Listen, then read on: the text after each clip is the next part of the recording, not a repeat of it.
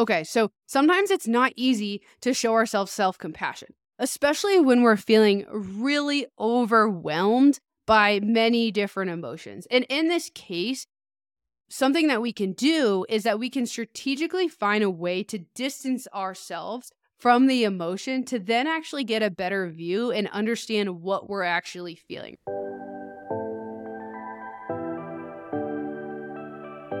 Hey guys, this is Coach K, and you're listening to the Making Changes Breaking Barriers podcast, where we talk about you. This is about you, your mind, and your path. So, first of all, I just want to say thank you so much for listening. I'm always or constantly very appreciative for all the support that my audience is giving me, whether that is listening to this podcast or on social media or through my coaching, whatever it is. I'm just very excited and appreciative of the community that is being built around this. And I do just hope that that continues to grow. If you are someone who is part of this community, who is listening to this podcast consistently and really does enjoy it, I do have a favor to ask. Wherever you listen to your podcast, most of you listen on Apple Podcasts, but if you listen on Spotify, you can do this as well. I would really appreciate if you go right now and leave a rating hopefully a five star rating if you've been enjoying the show, and also a review.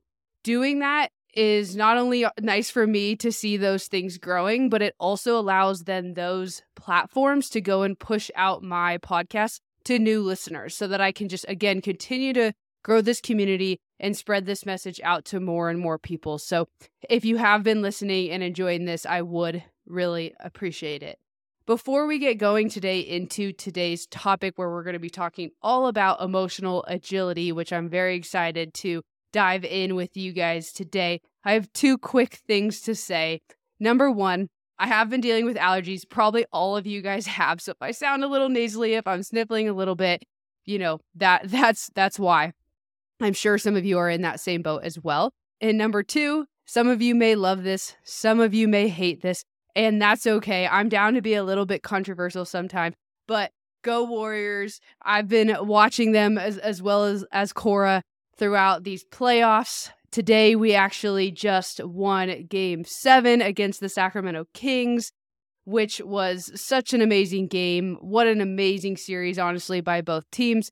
And I am just so excited to continue to watch them as we move into the next round and and uh, compete against the Los Angeles Lakers. So I don't know if we even have any basketball fans who listen to this podcast, but in case we do, in case there are any other Warrior fans out there, I had to say go Warriors. That's kind of been a big part of our life over the last few months as we've been watching almost every well, I should rephrase that. We have watched every single game, even when we were on vacation. We watched replays um, in the morning since we were in Europe and those games were in the middle of the night.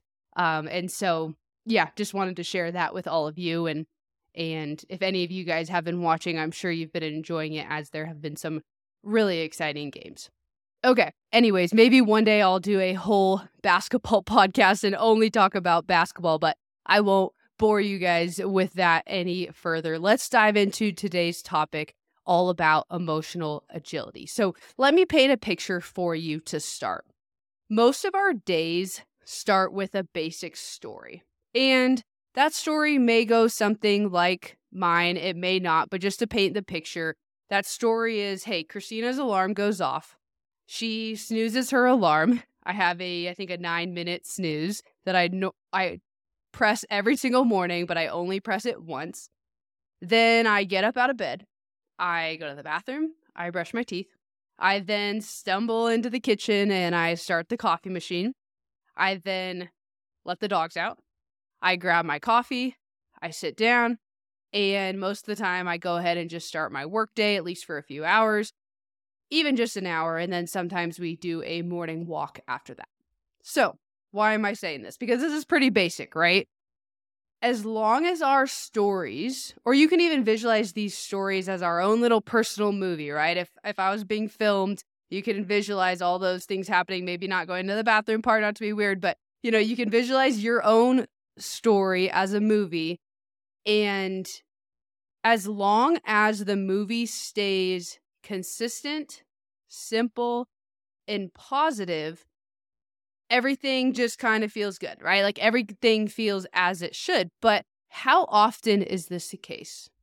How often do our stories stay simple, consistent, and positive? It's probably most mornings for most of us that something tricky happens. Something about the construction of our story is no longer simple and basic. Something unexpected happens, like, oh, you, ran out of coffee and you and you forgot, right? You didn't go to the store the day before to get more, or maybe it was cre- creamer, or maybe you have kids and the kids wake up not feeling well that morning. And so that totally shifts your schedule. Or maybe something negative happens. You walk into the kitchen to find your dog had gotten into something during the night that they shouldn't have, right? Maybe something throws off your routine, like you had planned to go on a run that morning before you started work, but now it's raining and that run doesn't really sound good anymore. It doesn't really sound enjoyable to go out and run in the rain. Or maybe you have a meeting that isn't a normal meeting that you have in, as part of your weekly routine. And so that meeting now cuts into your normal routine. Things have to get shifted around. All this to say, normally these things that are happening around us or these events that are occurring are, are sometimes out of our control.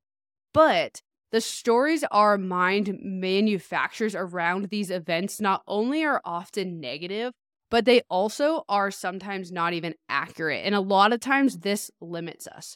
Our minds love to distort reality. That work call that you've been dreading, if we could just fast forward into the future, we would realize that it's not going to be that bad. Or that run in the rain that you all of a sudden don't really want to do because you weren't expecting it to be raining and now you're talking yourself out of it. If we could fast forward, maybe that ends up being the best run you've had in a few months because the chilliness of the rain and, and the weather was a little bit chillier really allowed you to push a bit harder than you're used to. The way our minds tend to create the story based on what is happening around us can be misrepresenting what is actually happening. So, simply put, we rarely see our lives as they really are in this exact moment in time right? We have and and we have our very complicated brains to blame for this. So this brings us to what we're mainly going to be talking about today, which is emotional agility. Getting getting to the good stuff here. So, emotional agility is the ability to step back from all these things happening to us, happening around us, happening in our lives, to step back from the narrative in our head, right? To step back from the stories that we're telling ourselves and to step back from the emotion to figure out what needs to change, to evaluate the data around us versus the stories that we're telling ourselves, and then figure out how we want to approach this situation, what we want to try, how, we want to intentionally go about this part of our day or this event that maybe we weren't expecting or whatever it is. So, a lot of what I'm going to be talking about today, I want to make sure you guys know is actually from a psychologist who leads this field in the concept of emotional agility. And her name is Susan David, and she has a book actually titled Emotional Agility Get Unstuck, Embrace Change, and Thrive in Work and Life. If you're interested in diving more into this subject after listening to this podcast, I would highly recommend her book. I read it, I loved it. It gave me a lot of these ideas and it helped me evaluate how I approach some of these emotions in these situations. But to quote her on what emotional agility really is, she says, Emotional agility is a process that enables us to navigate life's twists and turns with self acceptance, clear sightedness, and an open mind. The process isn't about ignoring difficult emotions and thoughts. It's about holding those emotions and thoughts loosely, facing them courageously and compassionately, and then moving past them to ignite change in your life. What a sentence, right? A couple sentences. Wow. Emotional agility is a powerful thing for us to have as adults, for us to have as humans, for us adults to be teaching to our kids, even, is a way you could be thinking about this. So, let's chat for a minute about what are some common ways negative emotions are handled. Some just some common ways that we see, maybe we do this sometimes, maybe our loved ones, the people around us, our partner, our parents, our siblings, whatever it is. These are common ways that sometimes negative emotions are handled. It's hard to handle what we see as negative emotions, but the crazy thing is, the majority of emotions that have been identified by psychologists could be seen as negative emotions, right? So if we're saying, oh, negative emotions are hard to handle, but I'm really good at, at handling the positive ones, right? It's like, okay, you're probably saying that you're not really great at handling most emotions because really a lot of emotions can be seen as these quote unquote negative emotions. Dr. David points out that some psychologists acknowledge seven basic emotions. And here I'll list out those seven basic emotions they are joy, anger, sadness, fear, surprise, contempt, and disgust. So, out of those seven, five of these could be seen as negative anger, sadness, fear, contempt, and disgust. So, the reality is, all emotions and experiences are here to help us survive.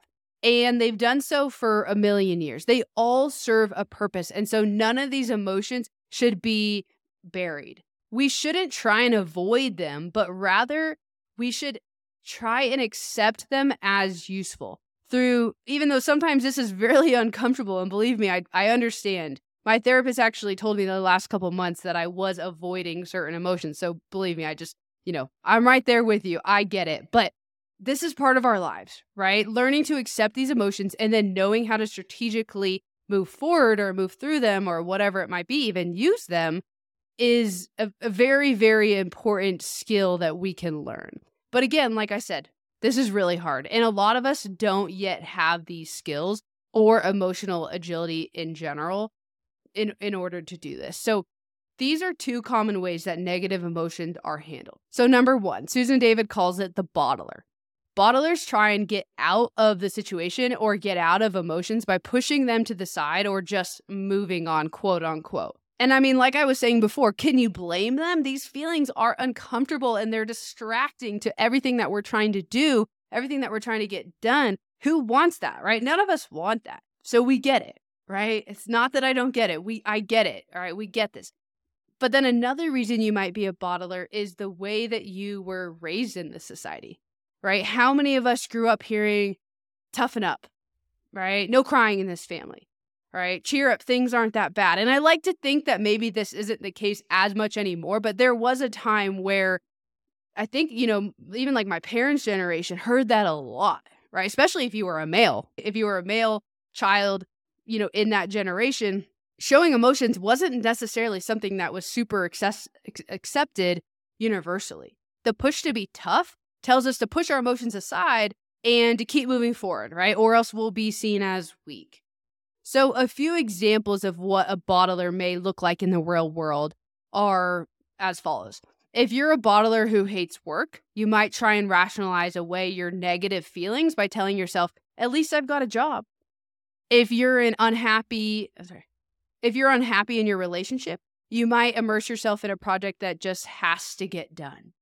If you're losing yourself in the busyness of caring for others, you might push your sadness or stress aside by reminding yourself that your time will come. And lastly, if you're leading team members who are deeply anxious about budget cuts and proposed restructuring, you might tiptoe around those subject, subjects for fear of opening up an emotional can of worms. So, bottling is usually done with the best intentions and can actually feel really productive at times, and to be honest, this coping skill is sometimes necessary. I'm, I'm, I think that's important to acknowledge. But the unwanted emotions that seem to vanish when we do this, they don't really vanish. And I think that's the most important takeaway from this. They're just underground. And, and honestly, they're ready to pop back up at any time, most of the time at a misopportune time. Okay. So that's a bottler. Some of that may ring a bell. It might not, but this is a very common way to not acknowledge our emotions, not handle our quote unquote negative emotions. The second common way that we don't handle negative emotions well is we'll call it the brooder. Okay, so the brooder doesn't try and push the emotions aside. They actually have a hard time letting go. They stew in the emotions over and over and over again. Brooders struggle to compartmentalize as they are obsessing over what could be something that's hurting them, or maybe it's a perceived failure, or it's a shortcoming, or even an anxiety that they're feeling. Brooders are feeling their feelings, which is kind of like one step ahead of what the bottler is doing. But instead of the emotional leakage the bottler might experience, right? Like I was talking about, those emotions are going to pop up at a missed opportune time. The brooder might drown in a flood. And I'm sorry that that's an extreme example, but you know this this is the reality. A brooder's emotions gain strength similar to how a hurricane gains strength. They circle and circle and circle and pick up more energy with every pass. So those are two common ways that us as humans sometimes will deal with these negative emotions and and and these ways just to be clear aren't normally the most productive. Maybe at sometimes they are necessary but they're not normally the most productive in in the, in the most cases okay?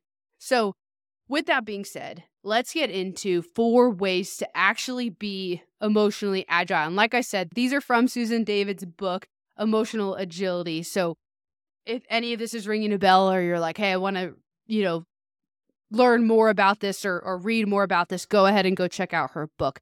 But let's get into these four ways to be emotionally agile. So, number one, we'll call it showing up.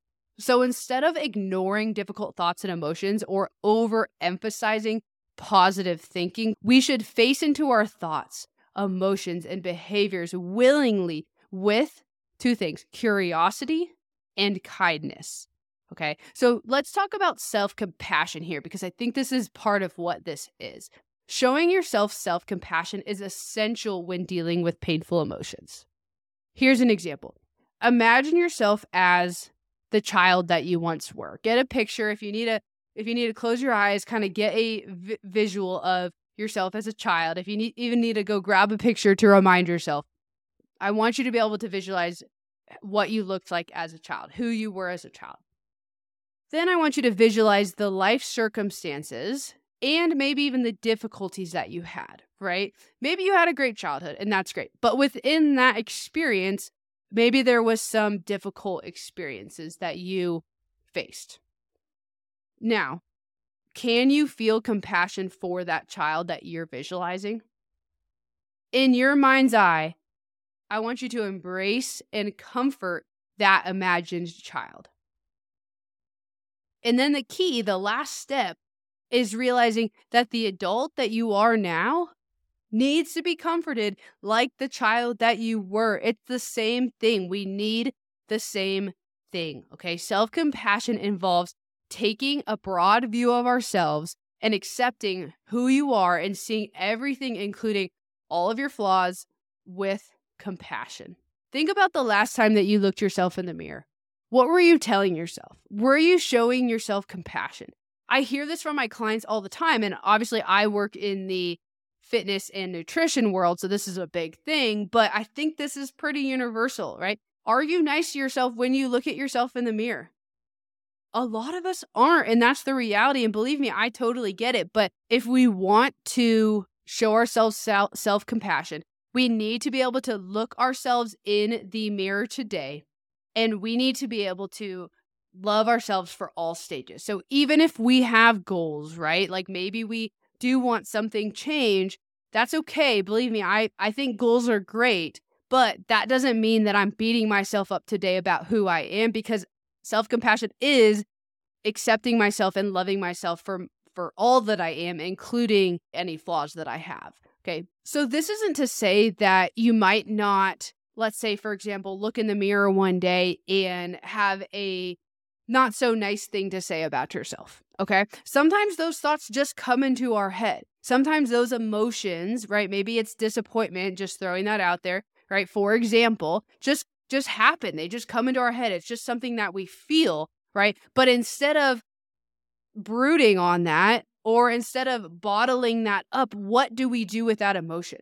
Do we handle it? Do we find a way to productively say, okay, I just had this thought. I just had this feeling, but guess what? I'm doing my best. I'm working really hard. Or on the on the flip side, maybe it's even saying, you know what? I haven't really been paying attention to my health lately, and I do really want to make some changes. What are some next steps that I can take?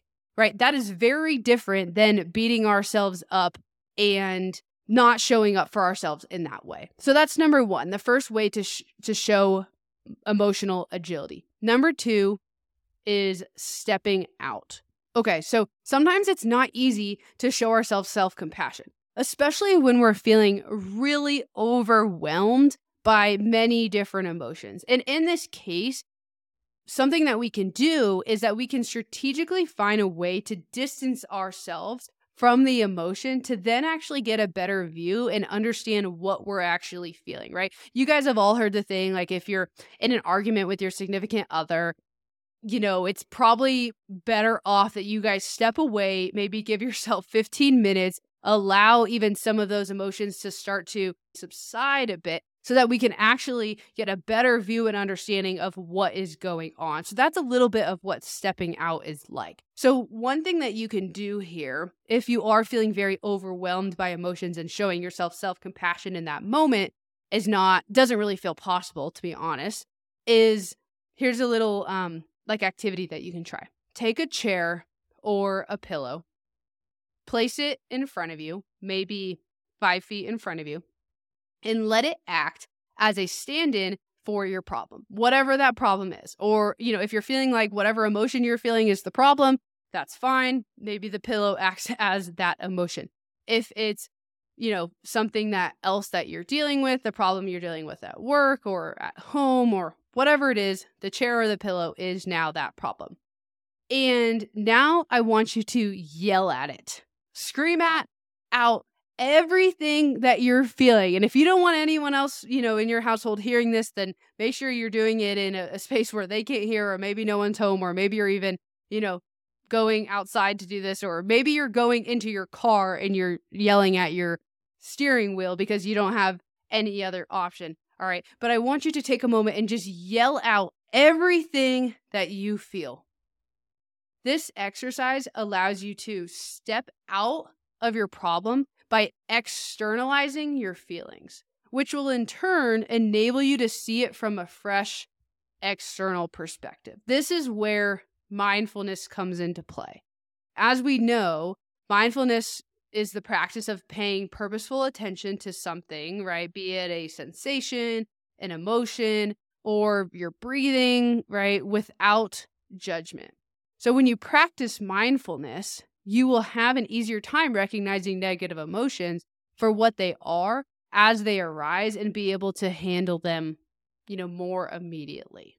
So mindfulness and stepping out definitely have some similarities in that way, but I think the big takeaway here is just recognizing, hey, sometimes emotions are very overwhelming and we actually really do need to, to step away in some way to be able to figure out how I want to move forward with them. How can I be agile with these emotions that I'm feeling. Okay, so number one was showing up, number two was stepping out, and the third way to show emotional agility is walking your why. It's hard to make decisions that are truly our own. And there's so many reasons why this is true. Maybe it's the pr- pressure of the relationships around us. Maybe it's the pressure of society in general. And especially because the society that we lived in, live in, success is judged by standards that have nothing to do with the individual involved a lot of the time. So, because of this, walking your why, living a life full of purpose that is your purpose, not someone else's, knowing what you know you're on this earth for, knowing your mission for that day is really hard. It's really hard to know if that is your own or if there's all these other pressures are you know, kind of forming that for you. Okay. Even to take the time to set aside the time to to really put in the thought necessary to understand what my purpose is, what I want to be doing each day is really hard. It's actually very rare. Not a lot of people actually do that because we do get so caught up in the busyness of life. So let me ask you this and this kind of relates to what I leave every podcast with for you guys is are you waking up and letting the day, day by day, take you like a wave? Or are you purposefully going through your day with intention, the way that you want to for you and your loved ones? If we don't think about what we're doing and the actions we're taking and the decisions that we're making on a daily basis, at least a weekly basis, but no, a daily basis, we tend to blindly follow the examples of those around us or live accordingly according to a blueprint laid out for us. I'll keep this one short because I talk about this in this podcast all the time, so I don't really even feel like I need to dig into it if if you especially if you have been listening to these episodes. But fight the urge to follow the herd and think carefully about what you really want for yourself and your life. This is what walking your why is all about, and a really great way to be emotionally agile in this world. Okay. And lastly, the last way to be emotionally agile that I'm going to leave you with is moving on. As Dr. David put it, small, deliberate tweaks to your mindset, motivation, and habits in ways that are infused with your values can make a powerful difference in your life. The idea is to find balance between challenge and competence so that you're neither complacent nor overwhelmed. You're excited, you're enthusiastic, you're invigorated. So, Dr. David talked about finding this balance between challenge and competence, right? So, when it comes to trying to find this balance, the trick is to balance a little positive stress from a new situation with secure feelings of assurance and calm. Okay. The edge of potential is a line that can be gradually pushed forward, but you shouldn't suddenly overstep it. So, maybe an example of this is I always go back to fitness and nutrition examples because that's the field that I work in. But imagine that you have some goal and you sign up for a program, maybe even to work with a coach. Okay. So, with signing up for that program, maybe comes a little bit of stress, especially at first, right? You're starting to get to know their platform that you're using. You're a little bit stressed because there's a financial commitment to it. Maybe it's adding more onto your plate because all of a sudden you're going to be adding in some more workouts. So there's some stress here, right? But with that, there's positive intentions behind it, right? It's pushing you out of your comfort zone because maybe this is a little bit of a different approach than you're normally used to, but you're also excited to learn and be part of the challenge, right? So we have a little bit of this stress but there's positive intentions behind it because we know that we're doing something for ourselves. And it's a bit uncomfortable because this is out of our comfort zone. This is something different, but it's also exciting because this is something I want to do and it's a it's a challenge.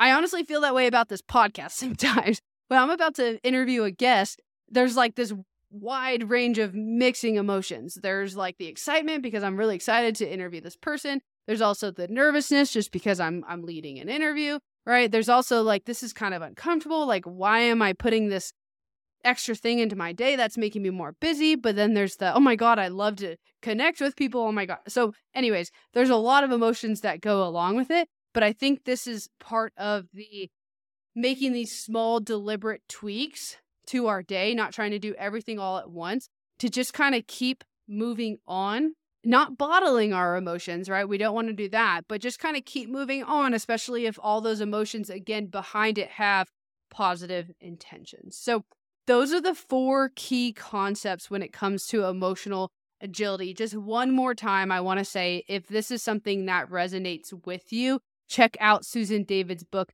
Emotional Agility. There's no ad here, anything like that. I didn't get paid to say that. I just think it's a really great book. I think it's a really great concept this idea of the stories that we tell ourselves behind what we're feeling and what's happening around us versus what's actually happening around us the data the the reality of of what we're actually experiencing and how we handle all of our emotions around that so i'm going to leave you with that i'm going to let you get back to your day and go and crush whatever you have left today the last thing i'll leave you with like always is changing your path will not be easy it will be challenging. I'll say that over and over again, but it will be worth it. So do a self check today. Are you on your path up your mountain?